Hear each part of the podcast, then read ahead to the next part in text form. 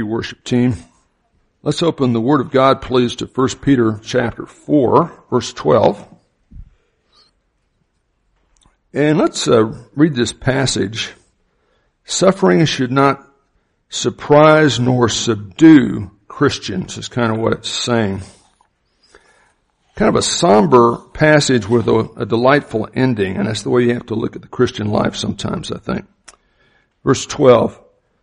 Beloved, do not be surprised at the fiery ordeal among you, whether it be finding out your daughter has diabetes or that your next door neighbor who's dying of a brain tumor, across the street neighbor, I should say for me, uh, has a perforated colon because the chemo is so strong it blew a hole in his colon. He's got all kinds of stuff in his uh, gut that's probably going to kill him before the cancer does.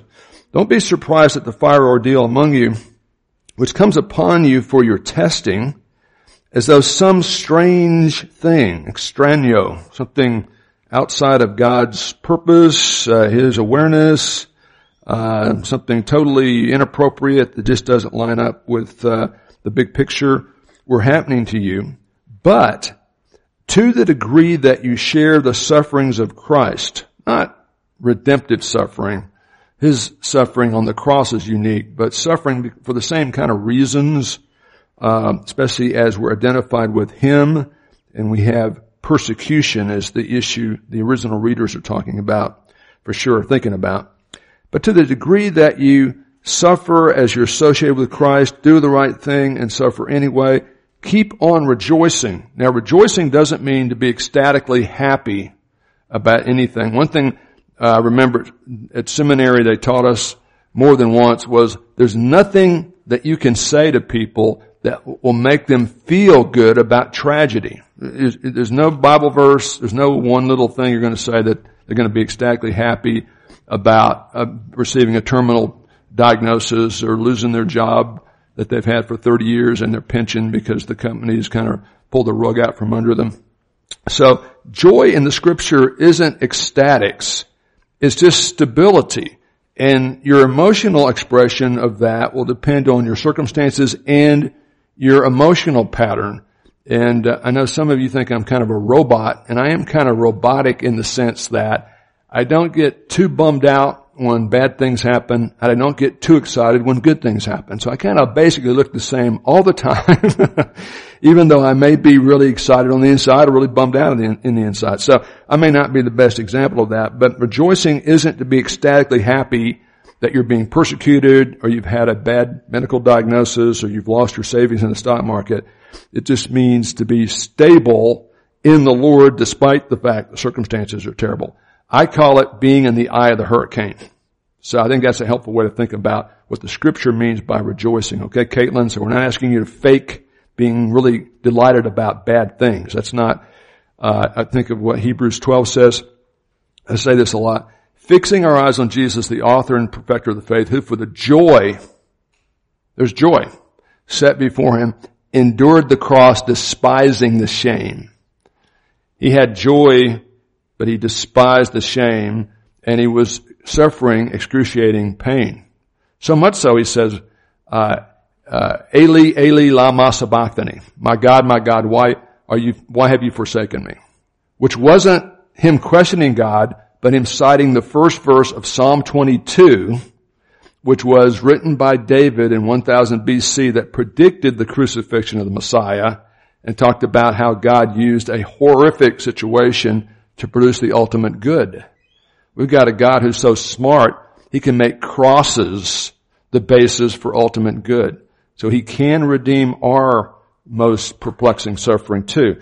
But we can't be surprised nor subdued when we face suffering. And, and that's my default position. I tend to be surprised every time and subdued every time.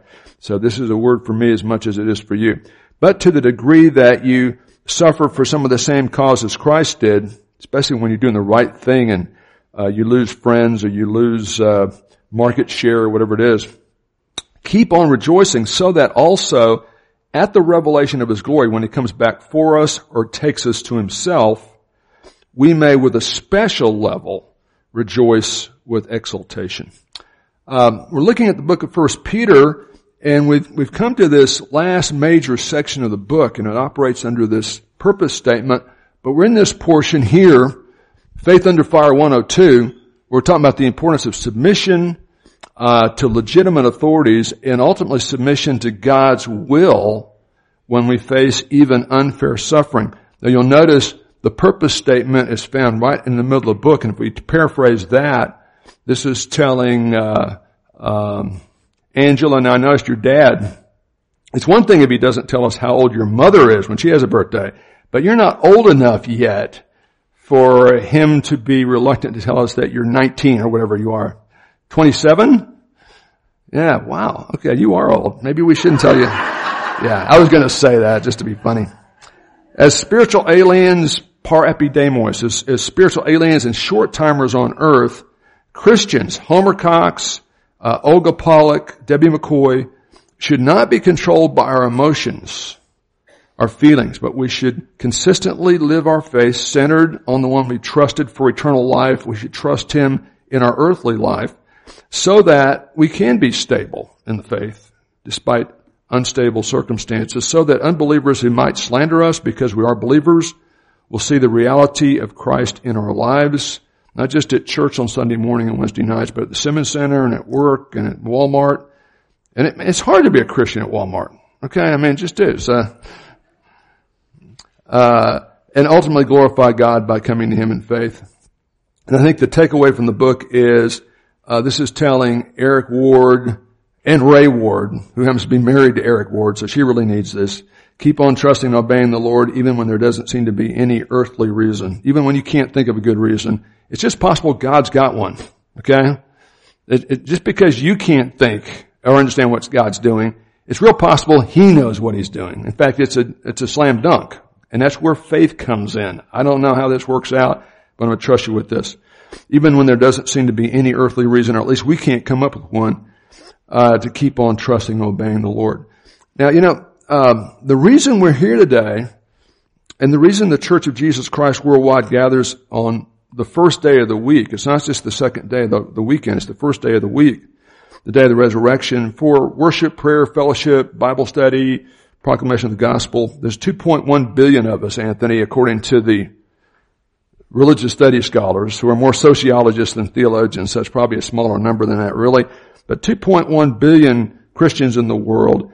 And we all get together on Sunday morning because of who Jesus is, what Jesus did, and what Jesus will do. And that transcends color, country, culture, denomination, and everything else. Uh, who was Jesus? Who is Jesus? He's the God-man Savior. He took on humanity without ceasing to be deity, and he is the unique person of the universe. What did he do? Well, he lived a perfect righteous life. He kept the law for us, as it were. Then he died as our substitute to pay our sin debt in our place because he died for our sins. We don't have to die in our sins. And then he validated the fact that he's the issue and the issuer of eternal life by being resurrected from the dead. I mean, literally, bodily, supernaturally. This isn't a spiritual thing that maybe somebody felt the vibrations of Jesus and then wrote the New Testament, or one guy thought they saw him from a distance. I mean, he appears over a period of 40 days to as many as 500 people at once. You don't have mass hallucinations like that. And so, our job is to trust Him for eternal life, and then the Christian life's real easy. It's just the details are so hard. You're supposed to love God supremely because He saved you, and then you're supposed to love other people. And uh, I think a lot of us can get excited about loving um, uh, poblanos. That's what you call people who live in Puebla, poblanos. One week a year but it's kind of hard to love your family and your friends 365 because they're just so irritating sometimes. But that's exactly what we're called to do. That's one of the cool things about the local church. It's a laboratory where you get to learn uh, to show agape love to irritating people like me. You know? And so it's, it's a, it's a beautiful plan. So that's what we're going to do today. Look at this passage and it's going to be telling us that suffering in this world should not surprise us and it should not subdue us. So um, to understand that and really grab that and live it out, we're going to need some special spiritual power. And so let's pray that God will make us teachable and the Holy Spirit will illumine this text for us. And also we always pray for our firefighters, peace officers, and uh, and military folks. And so, uh, Eric, if you would pray for us in that direction, okay? Uh, we've got kind of a serious, somber topic today, and I've got a, a difficult announcement to make, and I want to get it exactly right. So, please join me in remembering yet another great icon of the entertainment community. The Pillsbury Doughboy died last week of a yeast infection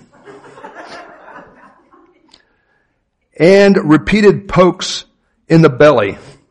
He was 71 years old. Doughboy is survived by his wife, Play-Doh, and their children, John Doe, Jane Doe, and lots of dough. Plus they had one in the oven. Services were held at 350 for about 20 minutes.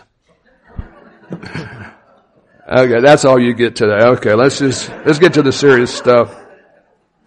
Uh, don't be surprised or subdued. Let's look at the don't be surprised part in verse 12.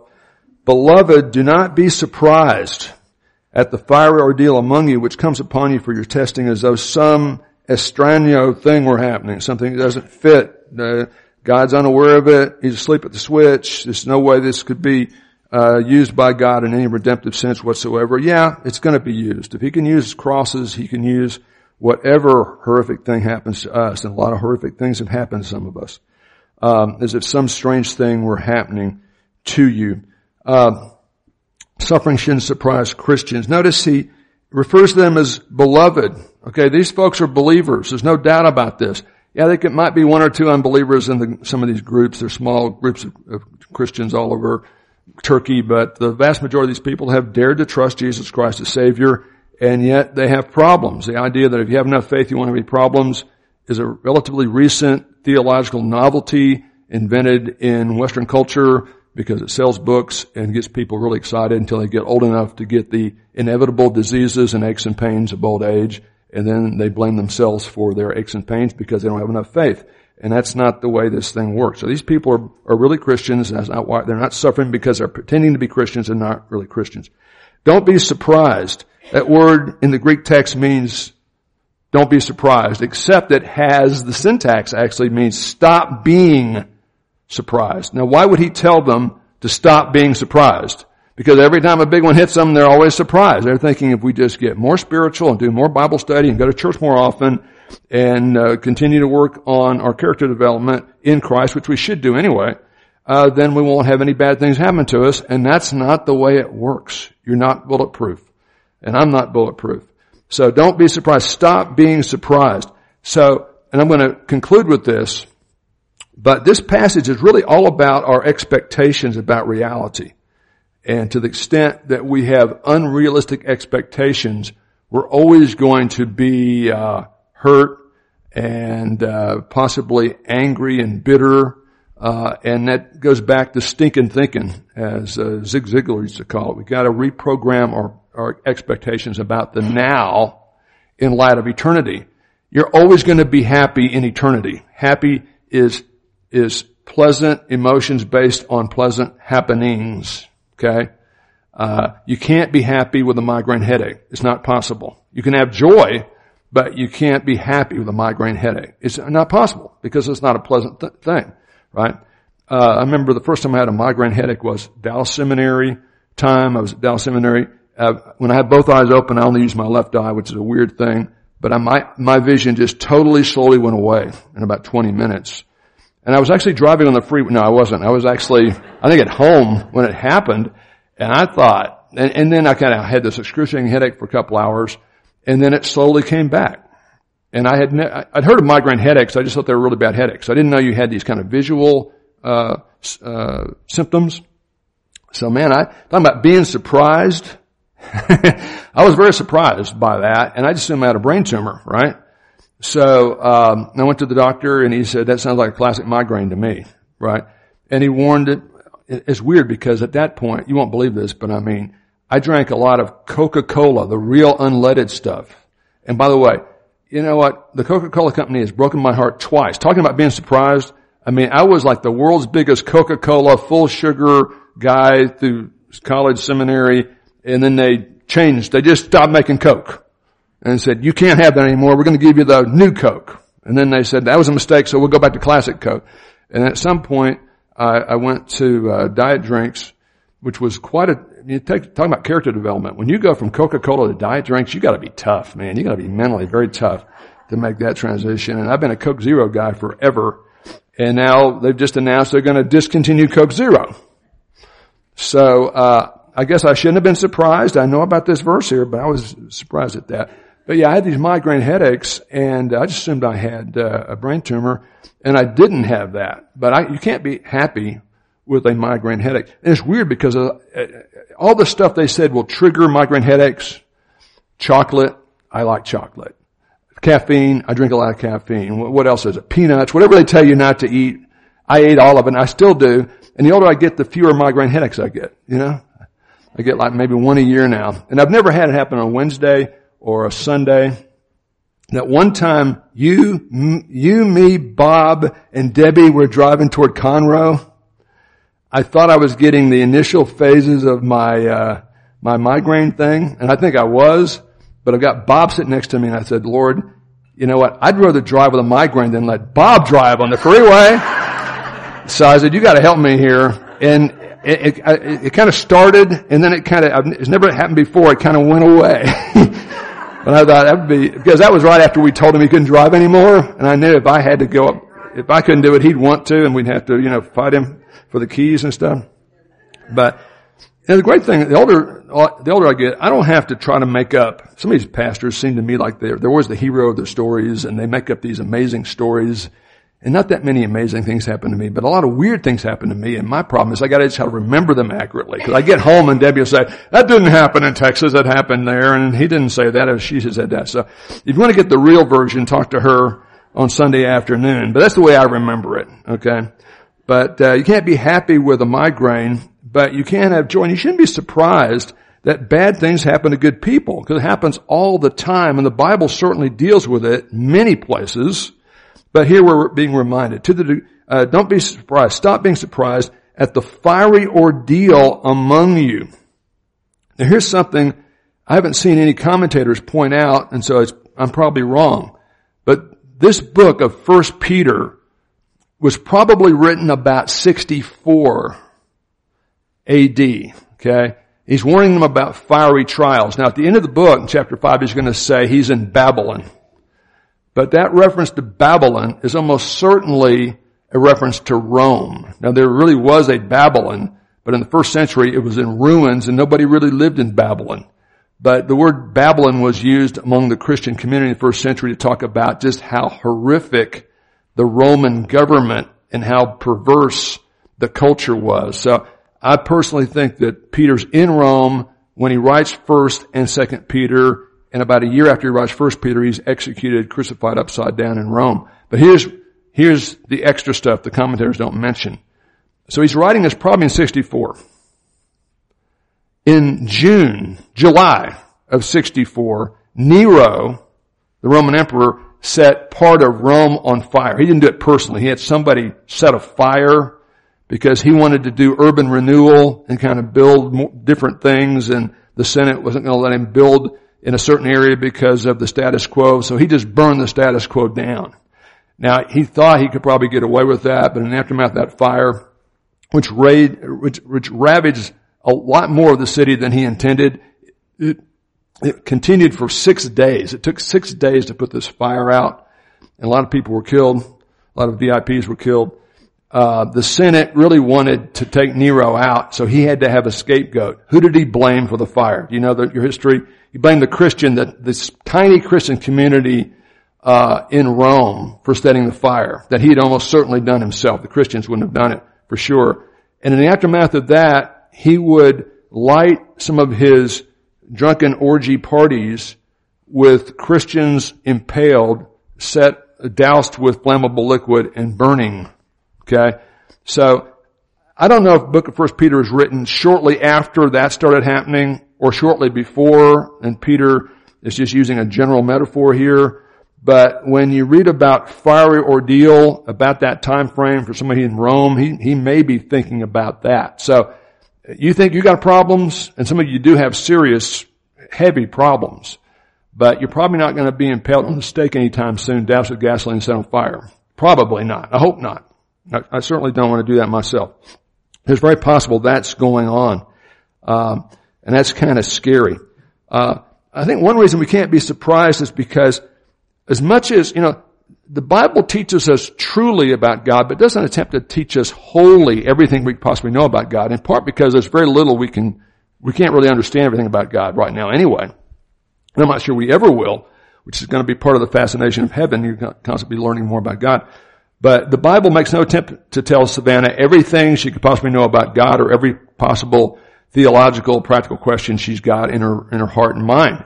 Uh, you gotta live with a certain amount of humility. No matter how much you know about the Bible and how long you've walked with the, Lord, you, you, there's, there's more you don't know than you know. Okay? We can know truly, but we can't know wholly, completely. And so you always have to have enough humility to say, it's just possible that God's really doing some amazing things here, even if I can't see it and that he's definitely providentially using all things to promote greater goods, even the worst things that happen to me.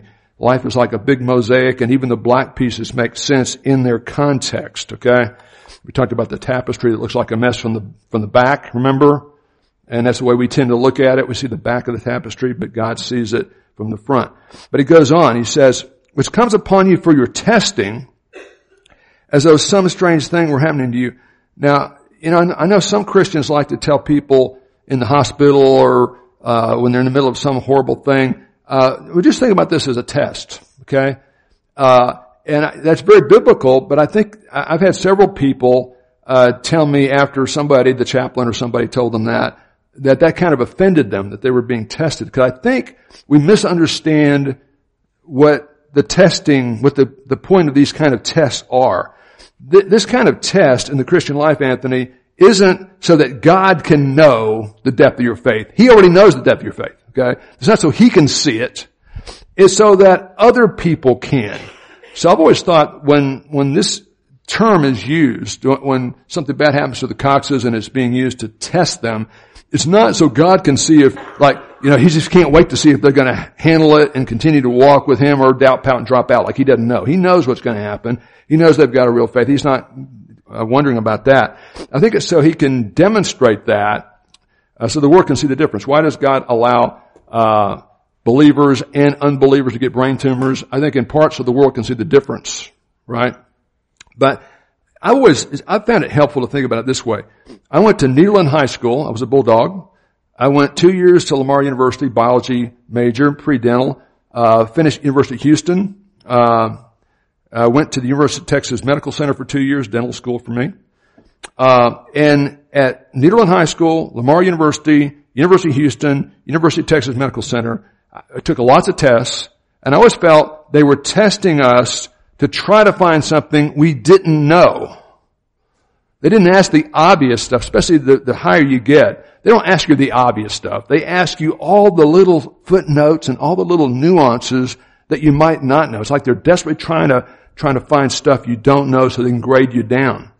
And then, a few years later, I ended up at Dallas Theological Seminary and I can never forget the first day we were on campus trying to apply early, uh, walking down the hall, and I, know, I've got the Ryrie Study Bible. This is so long ago, the Ryrie Study Bible was still being compiled. Ryrie was still in the process of rewriting the Bible at that point, you know. Um, he didn't rewrite it, he put study notes on it. But walk down the hall and it says, Charles Ryrie on the door, okay? Dwight D. Pentecost, John Walvoord, you know, get all these names, okay? I mean, it's like the, the Hall of Fame, you know? It's like going to Cooperstown. And I just, was so great. But I, I got to Dallas Seminary, and this is, you know, some people, some of the students are, are amazed at how difficult academically the THM program is at Dallas. It's considered to be a very uh, uh, rigorous academic program. Uh, it's 120 graduate hours, uh, two years of Hebrew uh, required, three years of Greek required. I took three years of Hebrew and four years of Greek. Loved every minute of it. You know. Um, made good grades, but I felt like this is so different than Nederland High School, Lamar University, University of Houston, University of Texas Medical Center, because even though there's a lot to learn, I always felt like they were trying to find out what we knew as opposed to trying to trick us with stuff we might not know. It just, I don't know if I can communicate that correctly or, or uh, appropriately for you, but I felt like even though it was still people made people fail failed Dallas Seminary. Some people don't make it. They can't do the languages and stuff. But it's not like they just give you a degree. But it's just a whole different uh, nuance to it. And I always feel like that's the way you need to read this. Okay, God is testing me to give me a platform so that I can actually have more of an impact in my world for Jesus, which is kind of the reason you're here. You know, in addition to becoming rich and famous and living a nice long life, which isn't necessarily in the cards. But don't be surprised. Stop being surprised when tough stuff comes to you. And he's thinking about persecution specifically because they're faith. But I'm applying this to any kind of suffering in an applicational sense as though some strange thing were happening to you. Strange means incompatible with God's purpose, outside of God's plan and providence. And I, will just read this to you. Such thinking that it's strange and God can't have a good reason for it, even because I can't think of one, while common, and I've certainly thought like that many times, is strange for Christians when you think about it. And this is a very clinical moment for me. I'm not thinking about my worst problem right now.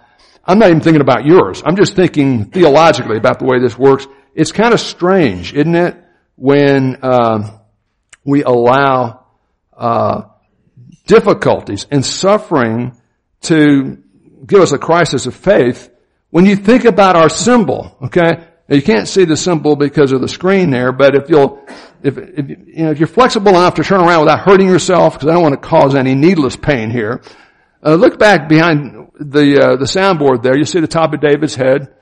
David, they're all looking at you now. This is your chance to shine. So wave, wave to him. That's him. He's the, paying no attention man behind the curtain. But, you know, we got the, the, the cross and the arrow. And the arrow represents not Jesus as one way, the only way, which he is, but it represents the resurrection. Because the dead Savior can't get you from Oklahoma to heaven. The resurrected one's the only one who can, right? So that's why we got the arrow there. But I mean, basically our symbol is a cross, okay?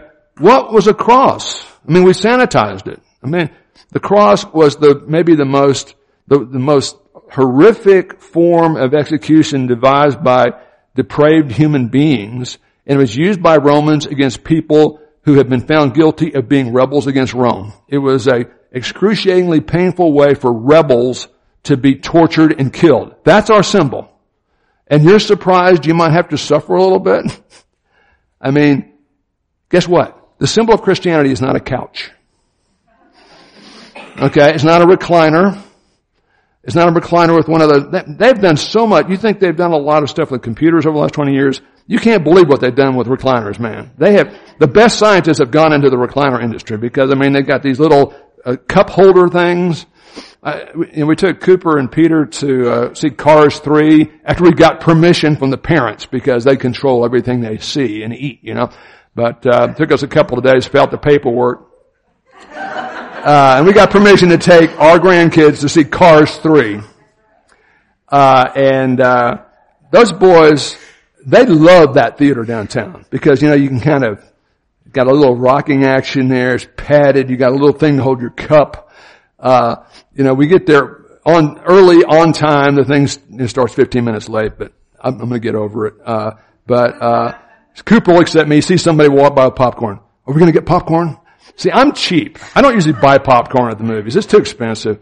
I said, yeah, I mean, sure, sounds like a great idea. We'd already bought him a drink, by the way. So go back, get in line. I'm going to miss the movie now. And every little nuance of Cars 3 is important. You know that. So I'm in line, spending too much money. I had to get a cosigner to buy the popcorn. It was that expensive. And, uh, they asked me, do you want you want butter on this. Now it's like been 25 years since I bought popcorn at the movie theater. So I thought, man, there's so many choices here. And I thought, hey, it's for the kids. It's for my grandkids. I mean, it's probably $2 a squirt, but I thought, I'm going for it. So I get the, I get the butter. And it's a pretty big thing. Plop down in the movie, throw it in front of Cooper. He's got a big smile on his face, puts it in his mouth, says, You put butter on those? Said, yeah. And I don't eat it that way. Uh, and then Peter goes, no, me neither. So now I'm stuck with this popcorn I don't want. You talk about being surprised. That was a bad day for Pastor Brad. I mean, you try to do the right thing. It's not easy.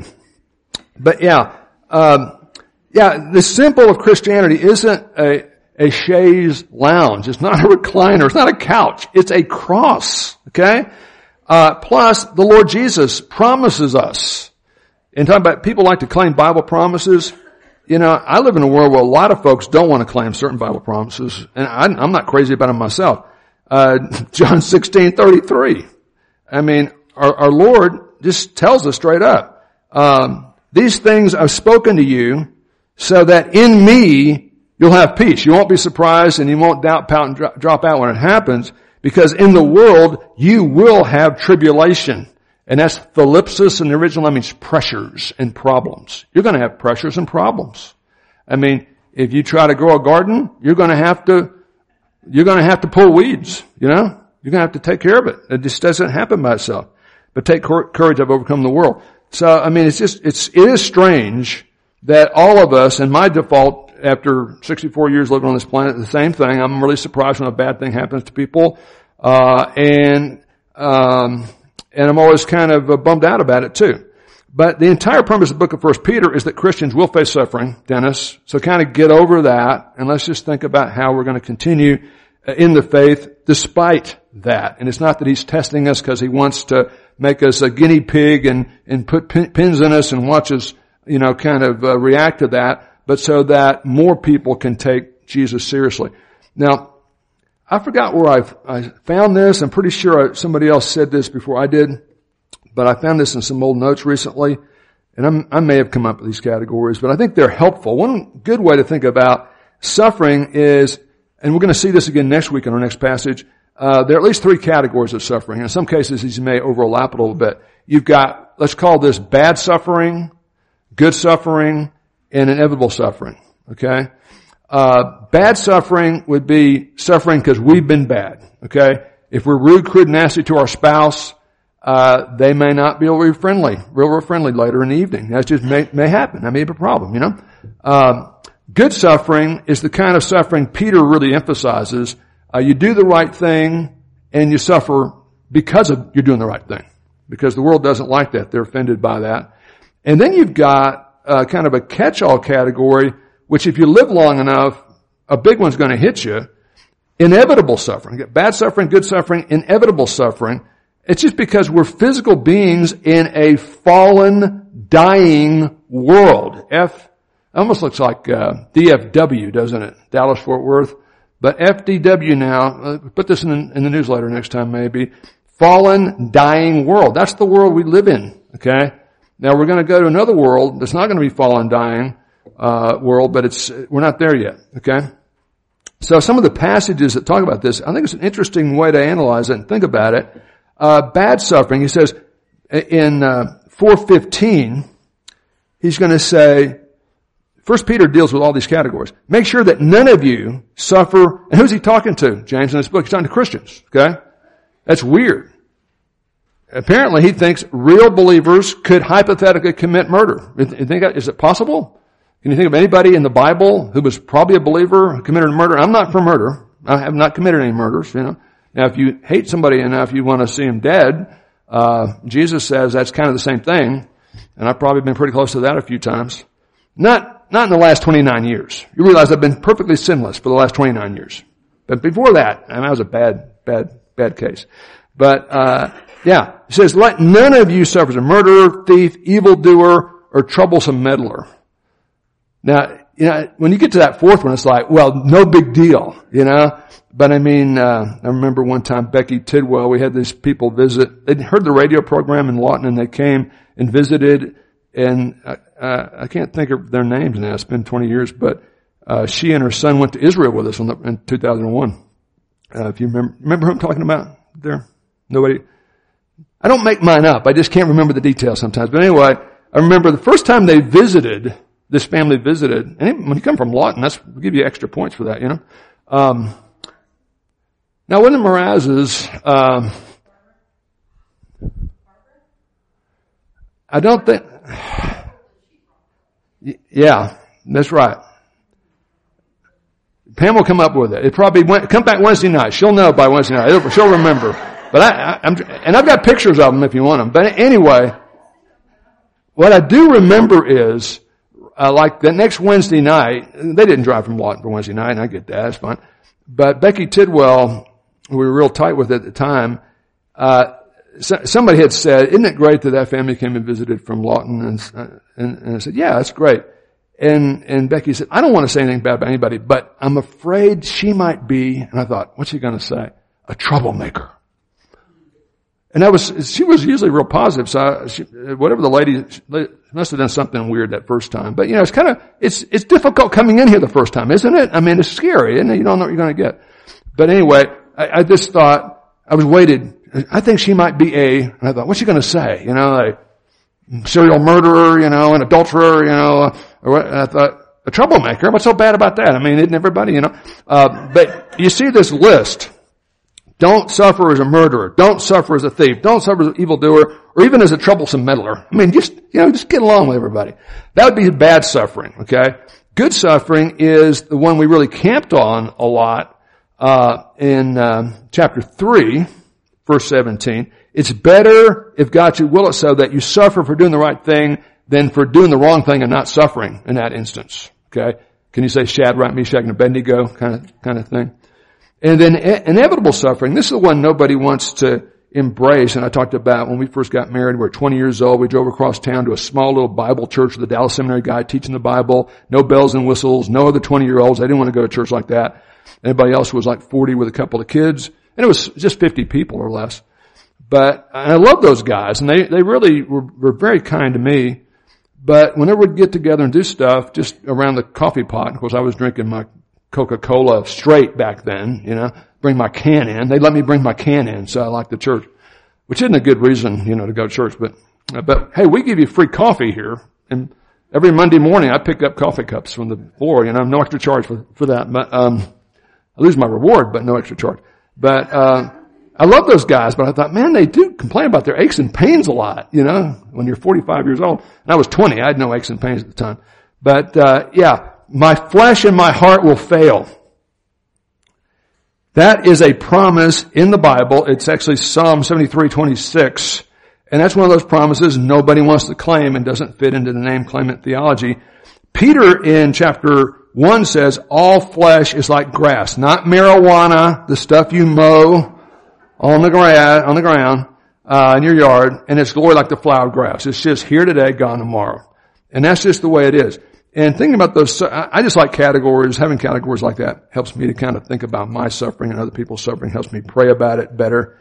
At least that's my story. I'm sticking to it, and uh, that's what that is. So suffering shouldn't surprise, nor should it subdue us, defeat us, cause us to kind of drop out of being a productive, fruitful, consistent Christian. But to the degree that you share the suffering of Christ, not the redemptive sufferings, but suffering for the same kind of reasons, uh, you know, especially when it comes to uh, persecution or being marginalized because of the faith, that kind of thing. Keep on rejoicing so that also at his revelation, uh, you may rejoice in a special sense. Now I've already stressed this, but I'll keep doing it because I think it's important. Joy and happiness are not synonyms. We use them sometimes as synonyms. A lot of songs use them as synonyms. I probably slipped and used them as synonyms from the pulpit. But the Bible doesn't really do that. Uh, happiness is positive emotions based on positive happenings. Happiness is based on positive happenings. Okay? So when you've had a good thing happen to you, you get a raise, you get a promotion, you get, win an award, uh, kind of the, the happiest day in Jan's life, one of the happiest days in your life. I mean, your salvation, meeting Mike, having Michelle, having Macy and Ashley. I gotta protect myself here. But probably the top 25 things in your life, when the state of Oklahoma wanted her to be on the state board of nursing. I mean, that's, per, that's impressive. I mean, it's like buying a boat. Happiest day in a man's life, the day he buys a boat. Second happiest day, day he sells the boat. You know, for you, Second, you're going to be very happy five years from now when you're in with your, done with your term, you can actually get your life back, kind of thing. But, uh, So uh, happiness is based on positive happenings, and it's fun to be happy. I like to be happy. You can't always tell if I'm happy because I'm a robot. You know, I just uh, kind of keep my cards close to my, my vest. And I said, in my life, for example, every eight to ten years when OSU actually beats OU in football, I'm happy for weeks. I mean, I'm happy for months. I mean, I'm still happy about that 41-10 game the year that we went to the Fiesta Bowl, Brandon Weeden. I mean, just thinking about that makes me hap, hap, happy. I mean, it's happy. Now, the, the year, uh, uh, what uh, was the guy's name? Tyreek Hill caught that crazy punt that Bob shouldn't have let him punt, and he returns it, and I think we beat him in overtime or whatever. That makes me hap, hap, happy. I mean, I'm just happy, happy, happy, happy. Just thinking about it. But, um, yeah, but a lot of the, a lot of the games, I don't even think about them. I mean, I'm just kind of, it's just, a, it's a difficult, painful thing to think about most of these years when we play them in football. Just bad things tend to happen. But joy is, the, is different than happiness. Uh, it transcends negative circumstances. It transcends most of the years when OSU plays OU in football, which happens like every year, you know. Um, joy is the inner contentment of the soul that's resting in Jesus Christ. It transcends our circumstances. Uh, it has an emotional range from stability to ecstatics based on your circumstances and your emotional pattern. It's like being in the eye of the hurricane. Have you heard me say that already today? Yeah. It's a calmness despite the chaos. Doesn't mean you like the chaos. It doesn't mean the pain stops hurting. Doesn't mean the effects stop. But it just is a basic calmness and stability. Uh, believers can experience this blessed assurance if and as we profoundly rest in who Jesus is, what He's done, and what He's going to do. Uh, and I think joy, despite difficult circumstances, is a major theme of a lot of the Bible. The upper room discourse, the last major teaching um, session Jesus has for the disciples in John 13 through 17, which is the key to the spiritual life. He's telling them and us, how do you fellowship with somebody who's not going to be walking around with you physically anymore?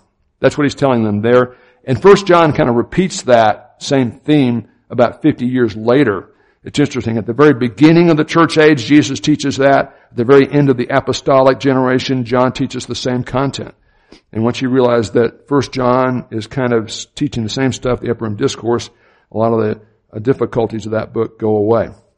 Now let's look at a verse that um, keep on rejoicing when you're suffering, and for them it's unfair persecution.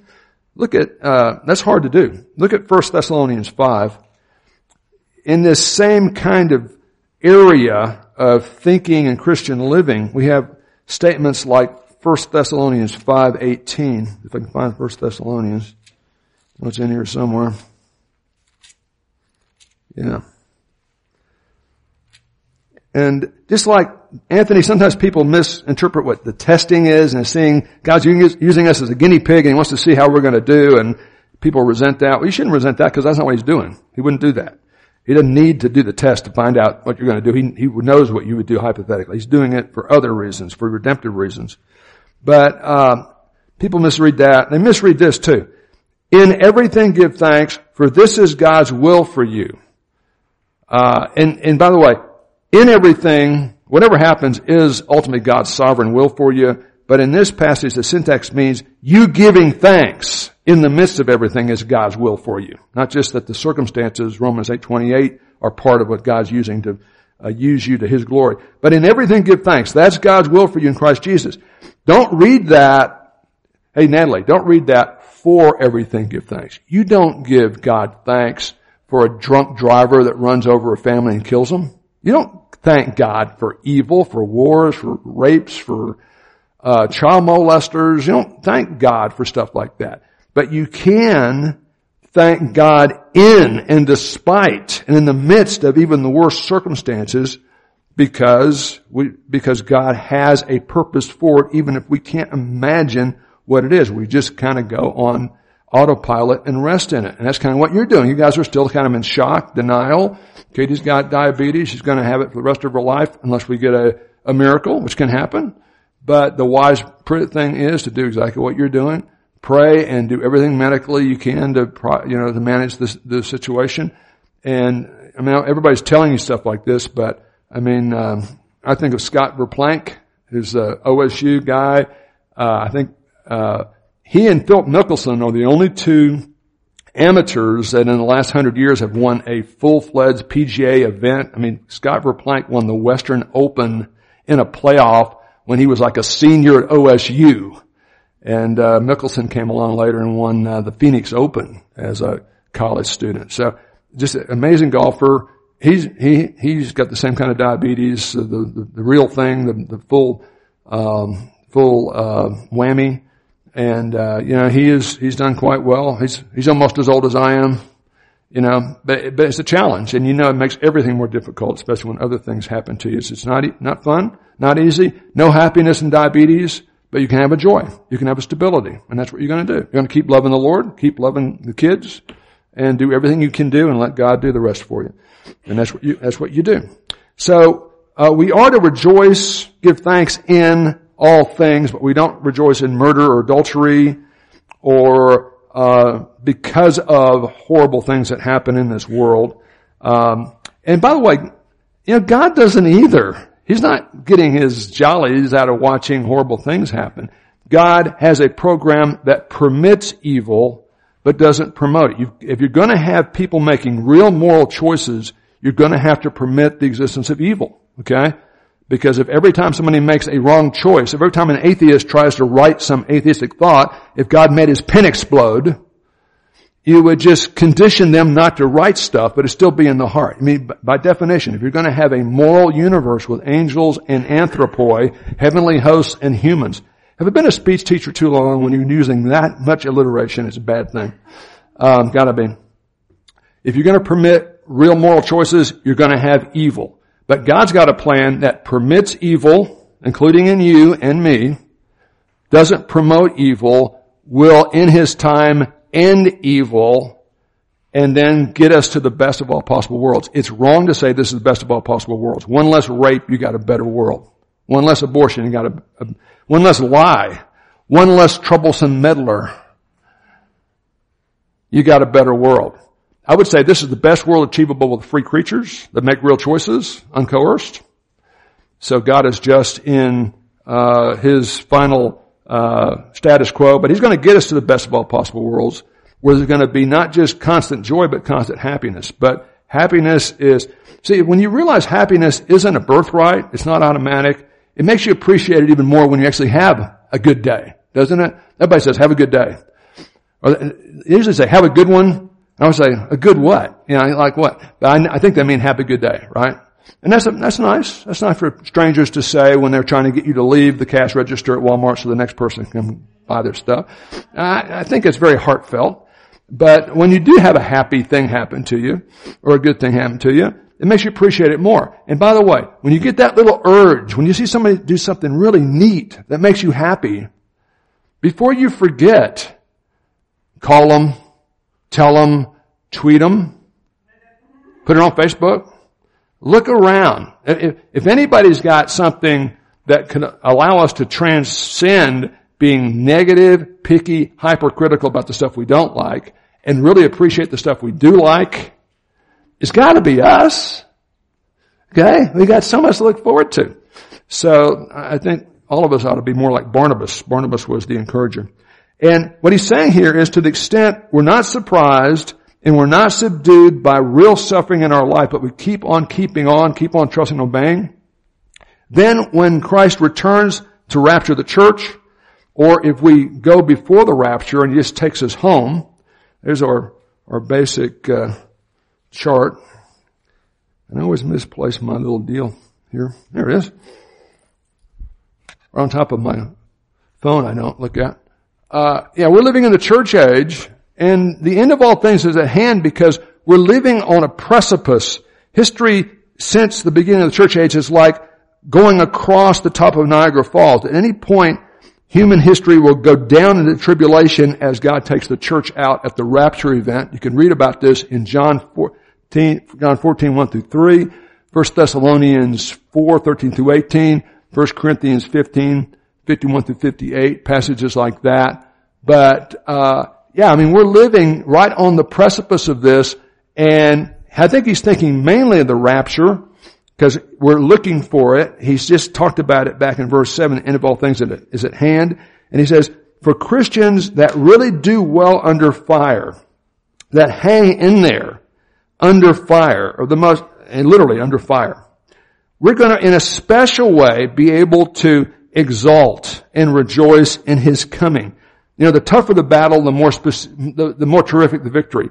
I talked about that 41-10 victory, and that was total domination. And at the end, Bob Stoops didn't even try to win anymore. Didn't even try to make it. It was, obvious. We just, it's over. Well, in my experience, I can't remember ever beating him that thoroughly. I know that was painful for Nancy. I apologize. But in, but that other, Tyreek Hill, when really the game was over, we're going to lose at home. Get that punt return. Remember that, Krista? And we tie and then we win, uh, in overtime and it, and it was almost easy in overtime. It's just we broke their backs. In a way, that's better because it was more painful. Okay. Uh, you know, Tanglewood Tigers played a lot of softball games and we were pretty good and, and you know, just a church league for a long time, but the, the game I remember the most, the last year we were really good. Last year we were terrible. That, uh, nobody was playing. It was just like me and Ron or something, and it wasn't too good. But uh, the two worst players. Uh, but I remember one time the Emmanuel Church team that was so good, and all their good players uh, upgraded to Emmanuel uh, to to New Hope West. You know, so they became the New Hope West team. And these are the guys, you know, Sam Darst and all these people, all these really good athletes. I remember one night we're playing them nine o'clock game they're ahead of us 11 to 2 early. Okay. And we, and I'm the pitcher, so I'm giving up all kinds of line drives and stuff. We slowly work our way back and we make it 11 to 11. Okay.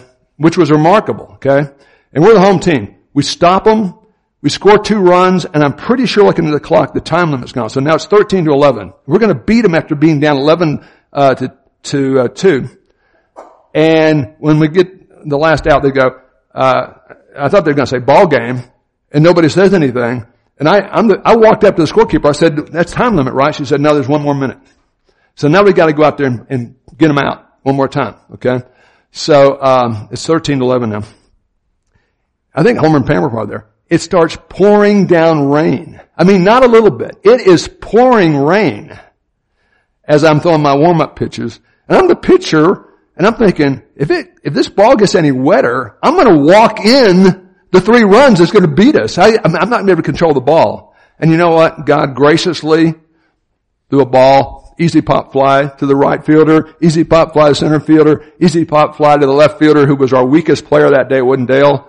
And I'm going, Lord, if he never catches another ball in his life, let him catch his ball. He catches it. We beat him 13 to 11 after being behind 11 to 2. And it was so sweet. It was so sweet. Because there's no way we should have won that game. And I'll never forget that. It was just a softball game. Who cares? But to me, talking about one of the top things, five things in my life, that's right up there. Okay? Right up there with my salvation and my wedding. That's it. So I, I do think, go to James chapter 1 real quick and we're going to uh, wind this down. I, I think to the, the, the more we struggle, the more struggles we face now, the sweeter the victories in eternity will be. And I think in the same way that everybody who was uh, in the U.S. military during World War II, including my dad, got a victory medal. My dad had a victory medal. But he was never involved in direct combat, so he didn't win the Congressional Medal of Honor or a Bronze Star or Silver Star or anything like that or Purple Heart. Praise God, you know. But you've gotta be in the midst of the battle to get the highest level of commendations and medals and there are such things. I'm convinced of that for believers. James 1:12 says, "Blessed is the man who's persevered in a trial, for once he's become approved, he'll receive the crown of life which the Lord promises to those who love him enough not to doubt, pout, and drop out when they're facing severe trial, whether it's diabetes for your kid or something even worse than that. Okay? And Christians debate that, but that crown of life is not salvation. That's as special, it's like a, a letter jacket or a medal you'd get. And he's emphasizing all of that. One Christian thinker, he's actually a European. It's hard to find really good European Christian thinkers, but he says it is. This is reality. I mean, John Stott would be one, I guess. Uh, when, when a belief in the next world is interpreted as a childish and scientifically impossible opiate, or opiate, the pressure to succeed now and fulfill oneself now will inevitably be inflamed by the awareness that there's only this one single and frighteningly brief opportunity to do so. Earthly achievements can no longer seem to be as an overture to what one may realize in another world. They are the sum total of all one will ever be.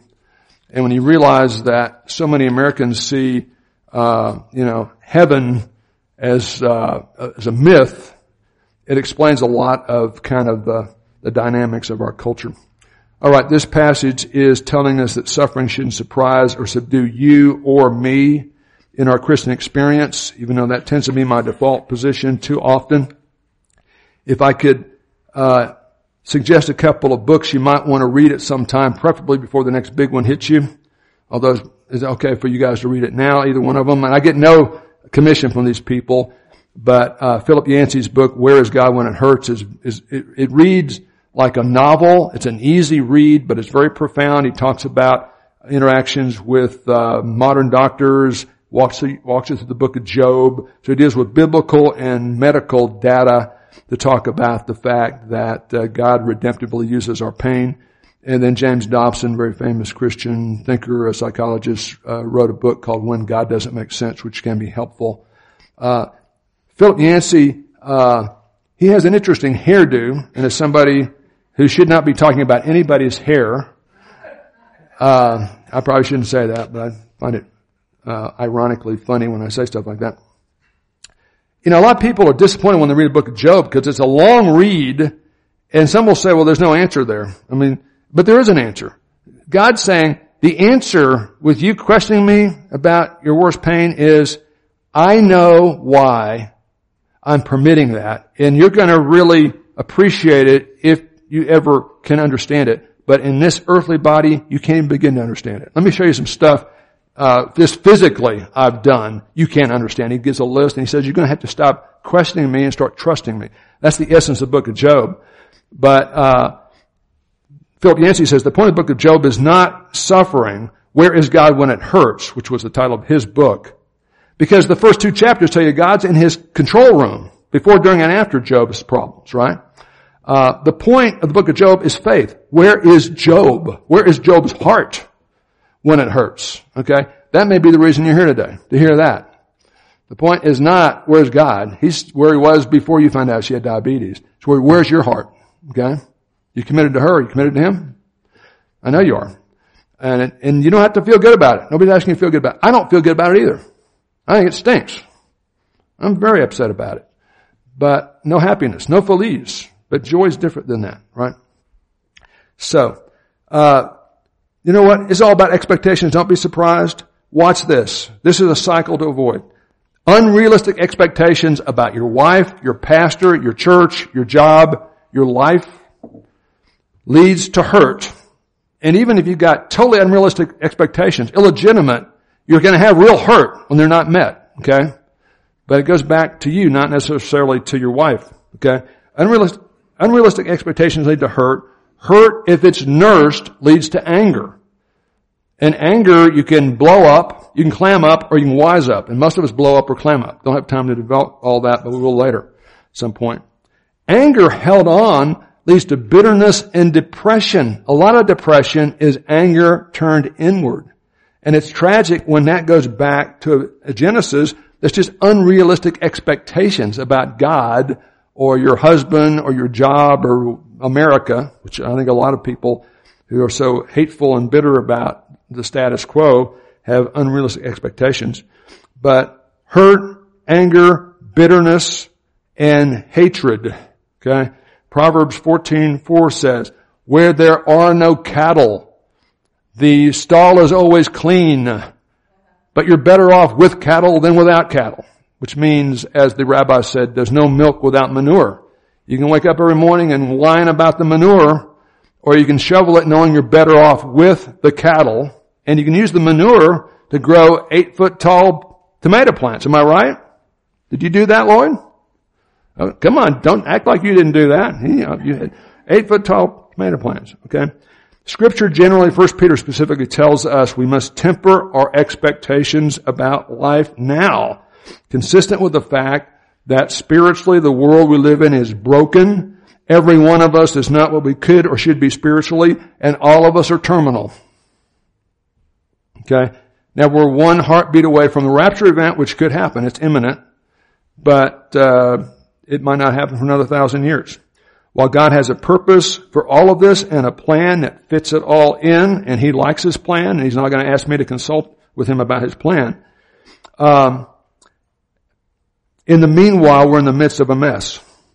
That's like the worst word Cooper and Peter can say. You can't say, my gosh, with my boys. Papa, you shouldn't say that. You say my goodness, but not my gosh. It's too close. Okay? So they've been trained well. Okay? But I remember like the worst thing they can say, that's a mess. That's a mess. That's, that's like DEFCON 4 when my teen, when my grandkids call something a mess. Papa, you're a mess. That's like the worst thing you can say about me. And we're in the midst of a mess right now. But our responsibility uh, as believers in Christ, a crucified Savior, is not to be a Pollyanna, like it's not going to happen to me, or a pessimist, there's nothing good in this and God can't possibly be in it. It's to become prudent. And that's why we spent the last 47 minutes looking at the Word of God on this. So rather than being surprised when suffering hits us or those we love, we can actually rejoice by remembering, by remembering, we're kind of sharing the sufferings of Christ as part of His purpose for His church and there's superlative blessing in the future if we will just hang in there. So hang in there. Father, help us to be tempered by this truth, not to have a negative, uh, pessimistic idea about life on the earth, even though it's a it's a difficult uh, scene to movie to live out. But help us to transcend it, and I pray you you'd help us to realize we can have a, a calmness a stability, even in the midst of great pain, as we rest in the crucified, risen Savior. We pray these things to your glory and ask for the power to do that. In Jesus' name, amen.